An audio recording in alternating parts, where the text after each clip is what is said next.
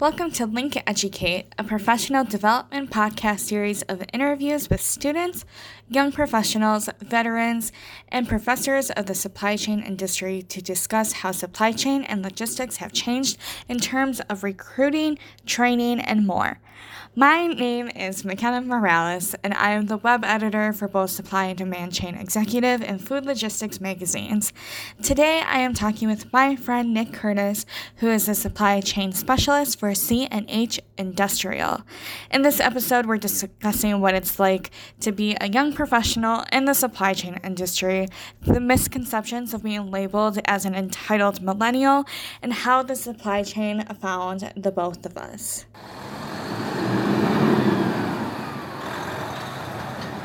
Hello, everyone. I am with Nick Curtis of Case New Holland Industrial. So, Nick, can you tell me a little bit about yourself and your company? Well, first of all, I'm Nick Curtis.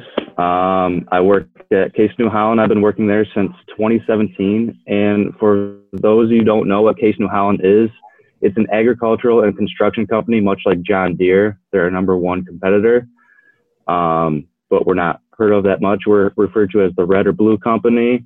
I am a supply chain specialist there. Uh, my main duties go along lines with ordering um, and supplying parts and making sure they arrive on time. Pretty simple. So before yep. we started recording, you mentioned how you didn't even major in supply chain. You only took one class. So can you talk about that a little bit? I mean, I sort of knew about supply chain in high school and everything. Um, and when it was offered in school, I was interested. So, I, and that was the only class offered. So I took it. Uh, it was a one of the toughest class I ever took in, uh, at Carroll. Um, I didn't do so well in it, and I didn't think I was going to have a life in it. Um, come to find out, my first job after school is fully supply chain. Um, but good news to me, it wasn't the hard stuff of the supply chain; it was the easy stuff that I comprehended in the class. So that so that was good. But yeah, I had no idea I was going to be in the supply chain. Um, it is a fun field. It's a lot of interaction that I like, and it's not as much pressure as sales or any sort of business brings to the job. Mm-hmm. And so, how does it feel to be in a new industry so soon out of college? For our listeners right now, Nick is a young professional. He's about 24 or 25. So, first job. Yeah, uh, I was very fortunate, and a month after I graduated, I was I was extended a contract, a contracting uh, position at CNH, um, which it paid very well, and I jumped on it. And I was my even my parents told me you're very lucky because a lot of my friends had trouble finding jobs right out of school, and I was I mean I was able to get the paycheck with the first two weeks, and I felt great. I could I could buy anything I wanted that I thought at the time, but um, yeah, it, it was very fortunate, I would say, getting this job. I think the stars aligned for me to get this job. Yeah, I I personally feel that. yeah. I know that you graduate we both graduated very recently within the last 2 to 3 years. So, but how has your career evolved in that time? Um, since I've been with Case, I've ha- I've held three different um, job positions. I, I went from a contracting contracting job doing the simplest of tasks to um, getting hired full time and being thrown in some of the most difficult jobs that uh, supply and chain specialists could do with uh, our kit task force, where we have thousands, thousands and thousands of parts going into just one part, and I'm in control of making sure all those parts arrive at a certain time. It was, and then right now I'm fun to jump around at Case. I would say I never get bored at Case because they offer me opportunities to just explore and be creative in the supply chain field. Mm-hmm. And so your company focuses on agriculture, right? You said that at the beginning? Agricultural and construction. Okay, and construction.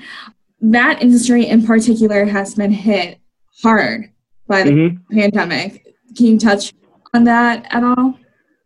Um, it, it might seem like it's been hitting hard, but our sales have just been going like we're on, we're on back order more than we've ever been before. And, and it is busy season. Um, it's it's spring spring readiness, so we're always busy during this time. We we haven't really seen that much of a drop off than we did last year, the years prior. I mean, last year we took a big hit because of, of weather. Mm-hmm. Um, but due to the pandemic right now, I would say agriculture is just it's booming um, surprisingly. It, it really hasn't taken that much of a hit that I've seen. My forecast has gone way up.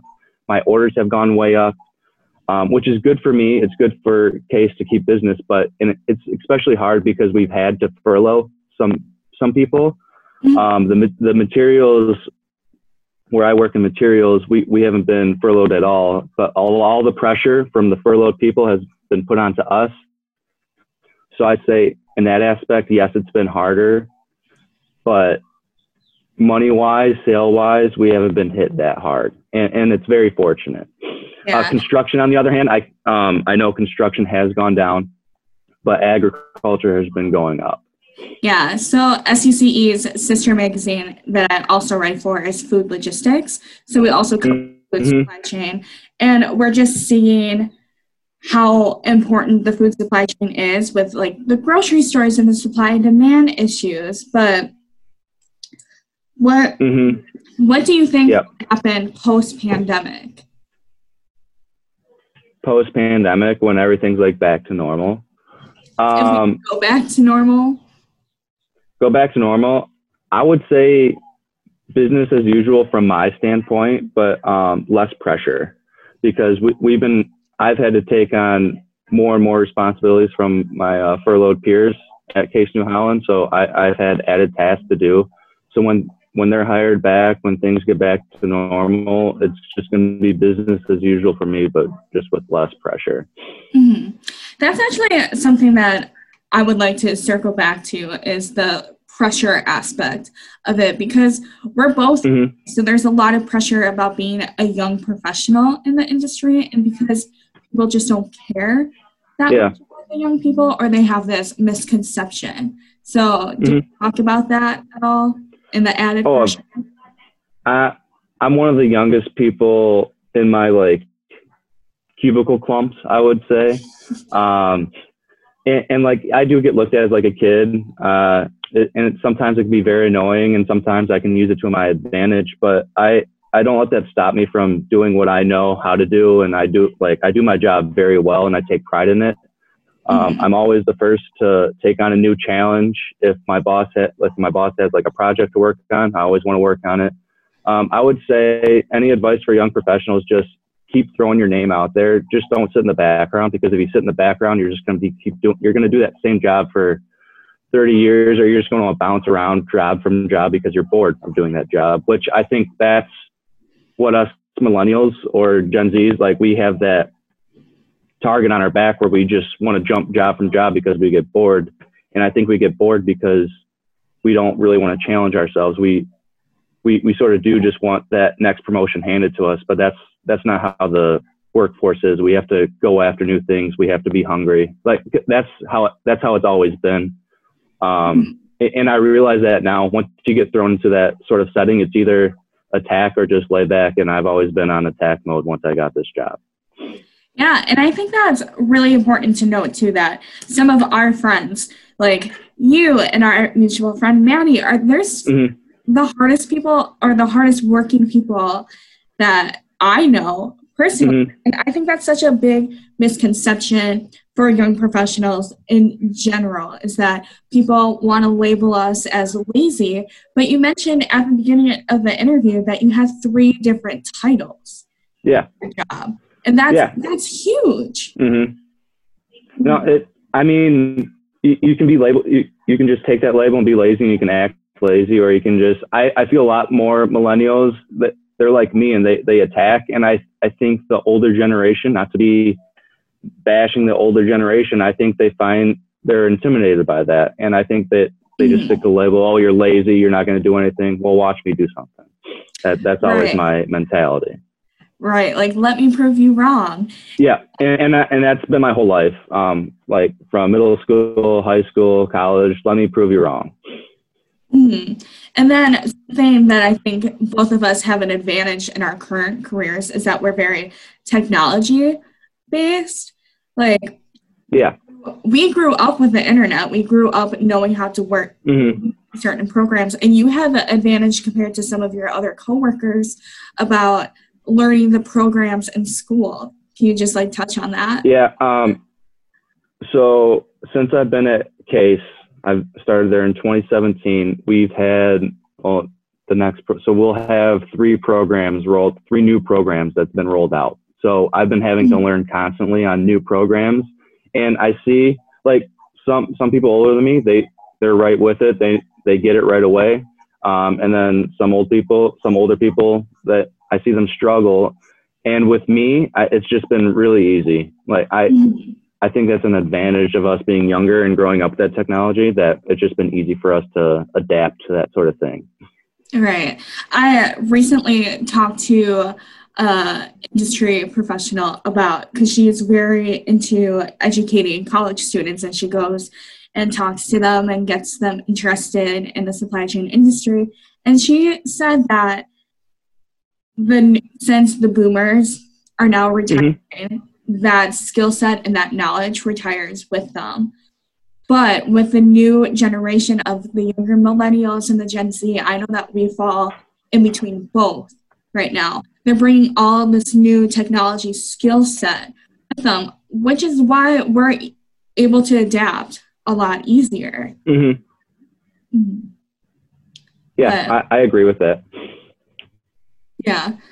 And so I know you said that you had a bunch of different titles already and that you're shifting because of the current pandemic, but how do you project your current position and task to shift as the industry evolves? As, um, so a lot of things are becoming more and more automated and that that's good. it's easier. Um, so I project my job as more of a maintenance to make sure the automation is working correctly because as we all know computers aren't perfect programs aren't always perfect um, i would say a third of my job right now is already doing that maintenance and making sure things are going on time but i would say even even though everything's automated parts still have to be made um, so that means you still have to deal with suppliers and suppliers they have to deal with their um, workforce and they have they still have to build the parts. So things can happen and things still need to be done manually person to person. And that that part will never change that i that i can see in the future but more of the i would say more of ordering would be automated and more planning would be automated mm-hmm. we talk about warehouse automation so much mm-hmm. our jobs and or my job at least and people are just so afraid of it and i think as a journalist mm-hmm. a good chunk of my job is to inform people like no you're fine like you're it's just gonna shift like i personally mm-hmm. automation is gonna make it easier for people and i know that a lot of people are just really scared that it's gonna take away their current position but it's just gonna mm-hmm. move to a different role and, and I, I would just, I'm, I don't work for one of my suppliers, but I always tell my suppliers when they talk about warehouse automation is just make sure the automation makes sense for your efficiency. If, if you become less efficient or no more efficient than you already are, there's no point. So it's, for my job, it's all about efficiency and hitting my numbers. Um, and I don't want to see that fall off. So whenever they talk about, oh, we're getting a new machine, I just, I want to make sure their efficiency numbers are, go up, not stagnant or go down. Mm. How do you think automation will change the construction industry, though? Um, I feel we'll see a lot more people with engineering degrees, um, and I think we see that right now. Um, is there's a lot of engineering um, degrees being handed out, and that, I think that's just the maintenance part. Um, mm-hmm. People need to know how machines work, how they operate, we are moving towards machines, but that doesn't mean there has to be a lack of jobs with it. Um, but yeah, I, I say we're going to get smarter as a workforce. That mm-hmm. that's how things are going to change. Yeah, I went to Platteville, and mm-hmm. the the four and a half years that I was there, the construction major got really big, And I, mm-hmm. around campus to be like, why would anyone major in construction? That's so dumb. But hearing that, money, that makes sense about how mm-hmm. the automation will change it and that they need people to learn or know that aspect of it. Construction has so much money in it. Um, if if I were to change my degree um, and go back, I would I would either do engineering or like construction management or something like because that it's just filled with money and new problems to solve. So, mm-hmm. that. Do you have a business degree then? I, yeah, it's yeah, it's a it's a business degree. Yeah. Mm-hmm. So, do you think people are starting to major in the supply chain because of the money aspect? Because there is a lot of money behind it. I, w- I would say um, there's money, and then a lot of things considered like a lot of businesses are focused on supply chain because that is the efficiency of a business. So if you have knowledge of supply chain and how it works, it makes you that more valuable to a company. And in today's competitive workforce, you need every edge that you need, like that you can get. Mm-hmm. Um, so if you have an understanding of supply chain logistics, how things roll, how things operate, um, you're just that much ahead of your peer. Mm-hmm. And the supply chain is everywhere. So for our listeners and our readers, Nick and I went to high school together and we had mm-hmm. classes together and we had the same friends. And something one of our former teachers posted on Facebook like a year or two ago asking what her former students were up to and just to give her an update. And I what I noticed in that status update was that like five other people mentioned how they were involved in the supply chain in some way. Mm-hmm. Yeah. Mm-hmm. There's no avoiding it. That yeah. I mean, you, if you want to go as broad as like even uh, inside sales or salesmen are involved in the supply chain. So if you're in sales, you're involved in some sort of the supply chain. Like you're part of the process. It's not mm-hmm. it's not just a job. It's like a whole process. Yeah, and every job or position it has a supply chain, whether or not we want to recognize that. Like I I write for the supply, yeah. chain, but I'm also a journalist and that puts out magazines, and that has a chain of effect mm-hmm. too. Yeah, yeah. There's there's no avoiding it. Mm-hmm. It's every it's everywhere, and the not saying that the global pandemic is a good thing, but I think a positive that it has done is shined a light on the importance of every sector of the supply chain, whether it be logistics or the warehousing aspect, because people are finally mm-hmm. starting to understand it. Yeah, I mean, so we, we have a supplier that's shut down through the COVID.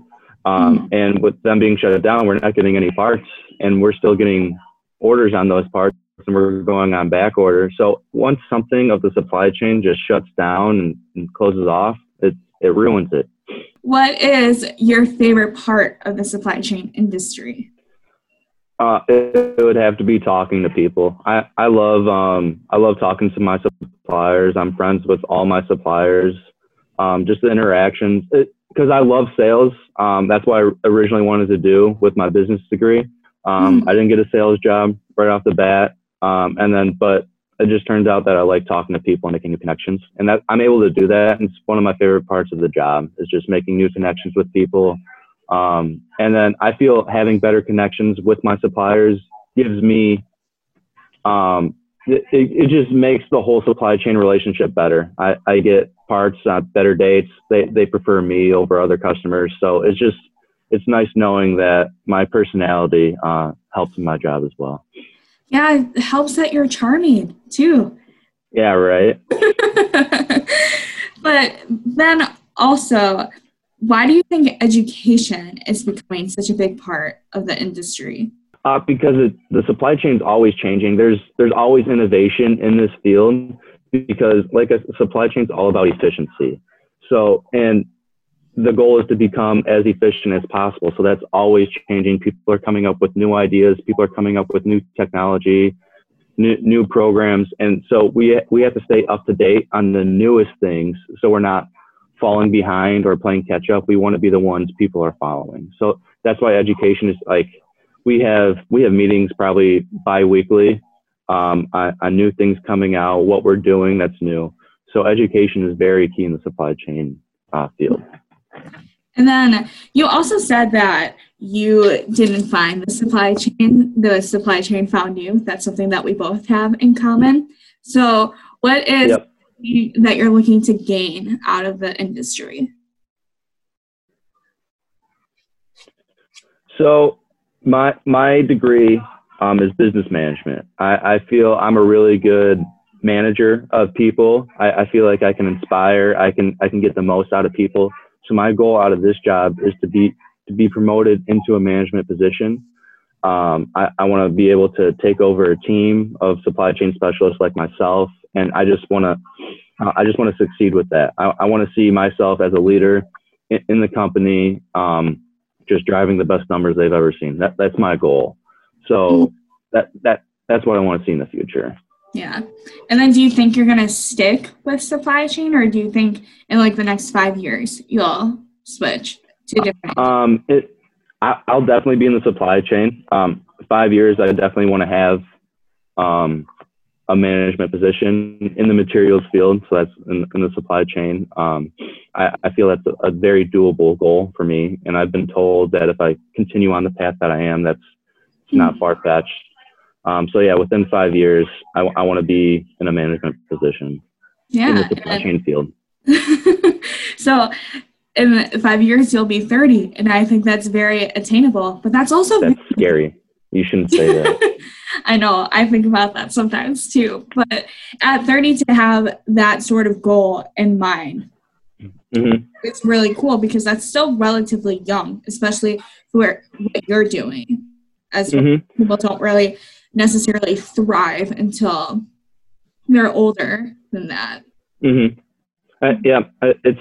I feel it's always good, like no matter what age you are, um, just to have goals. Because if if you don't have goals, then what are you working for? Like you're just working to get a paycheck, and life's going to be miserable. Um, always work towards something. Um, I I feel that's why sport sports was a big impact on me because it gave me a goal, like win. I've always got to win.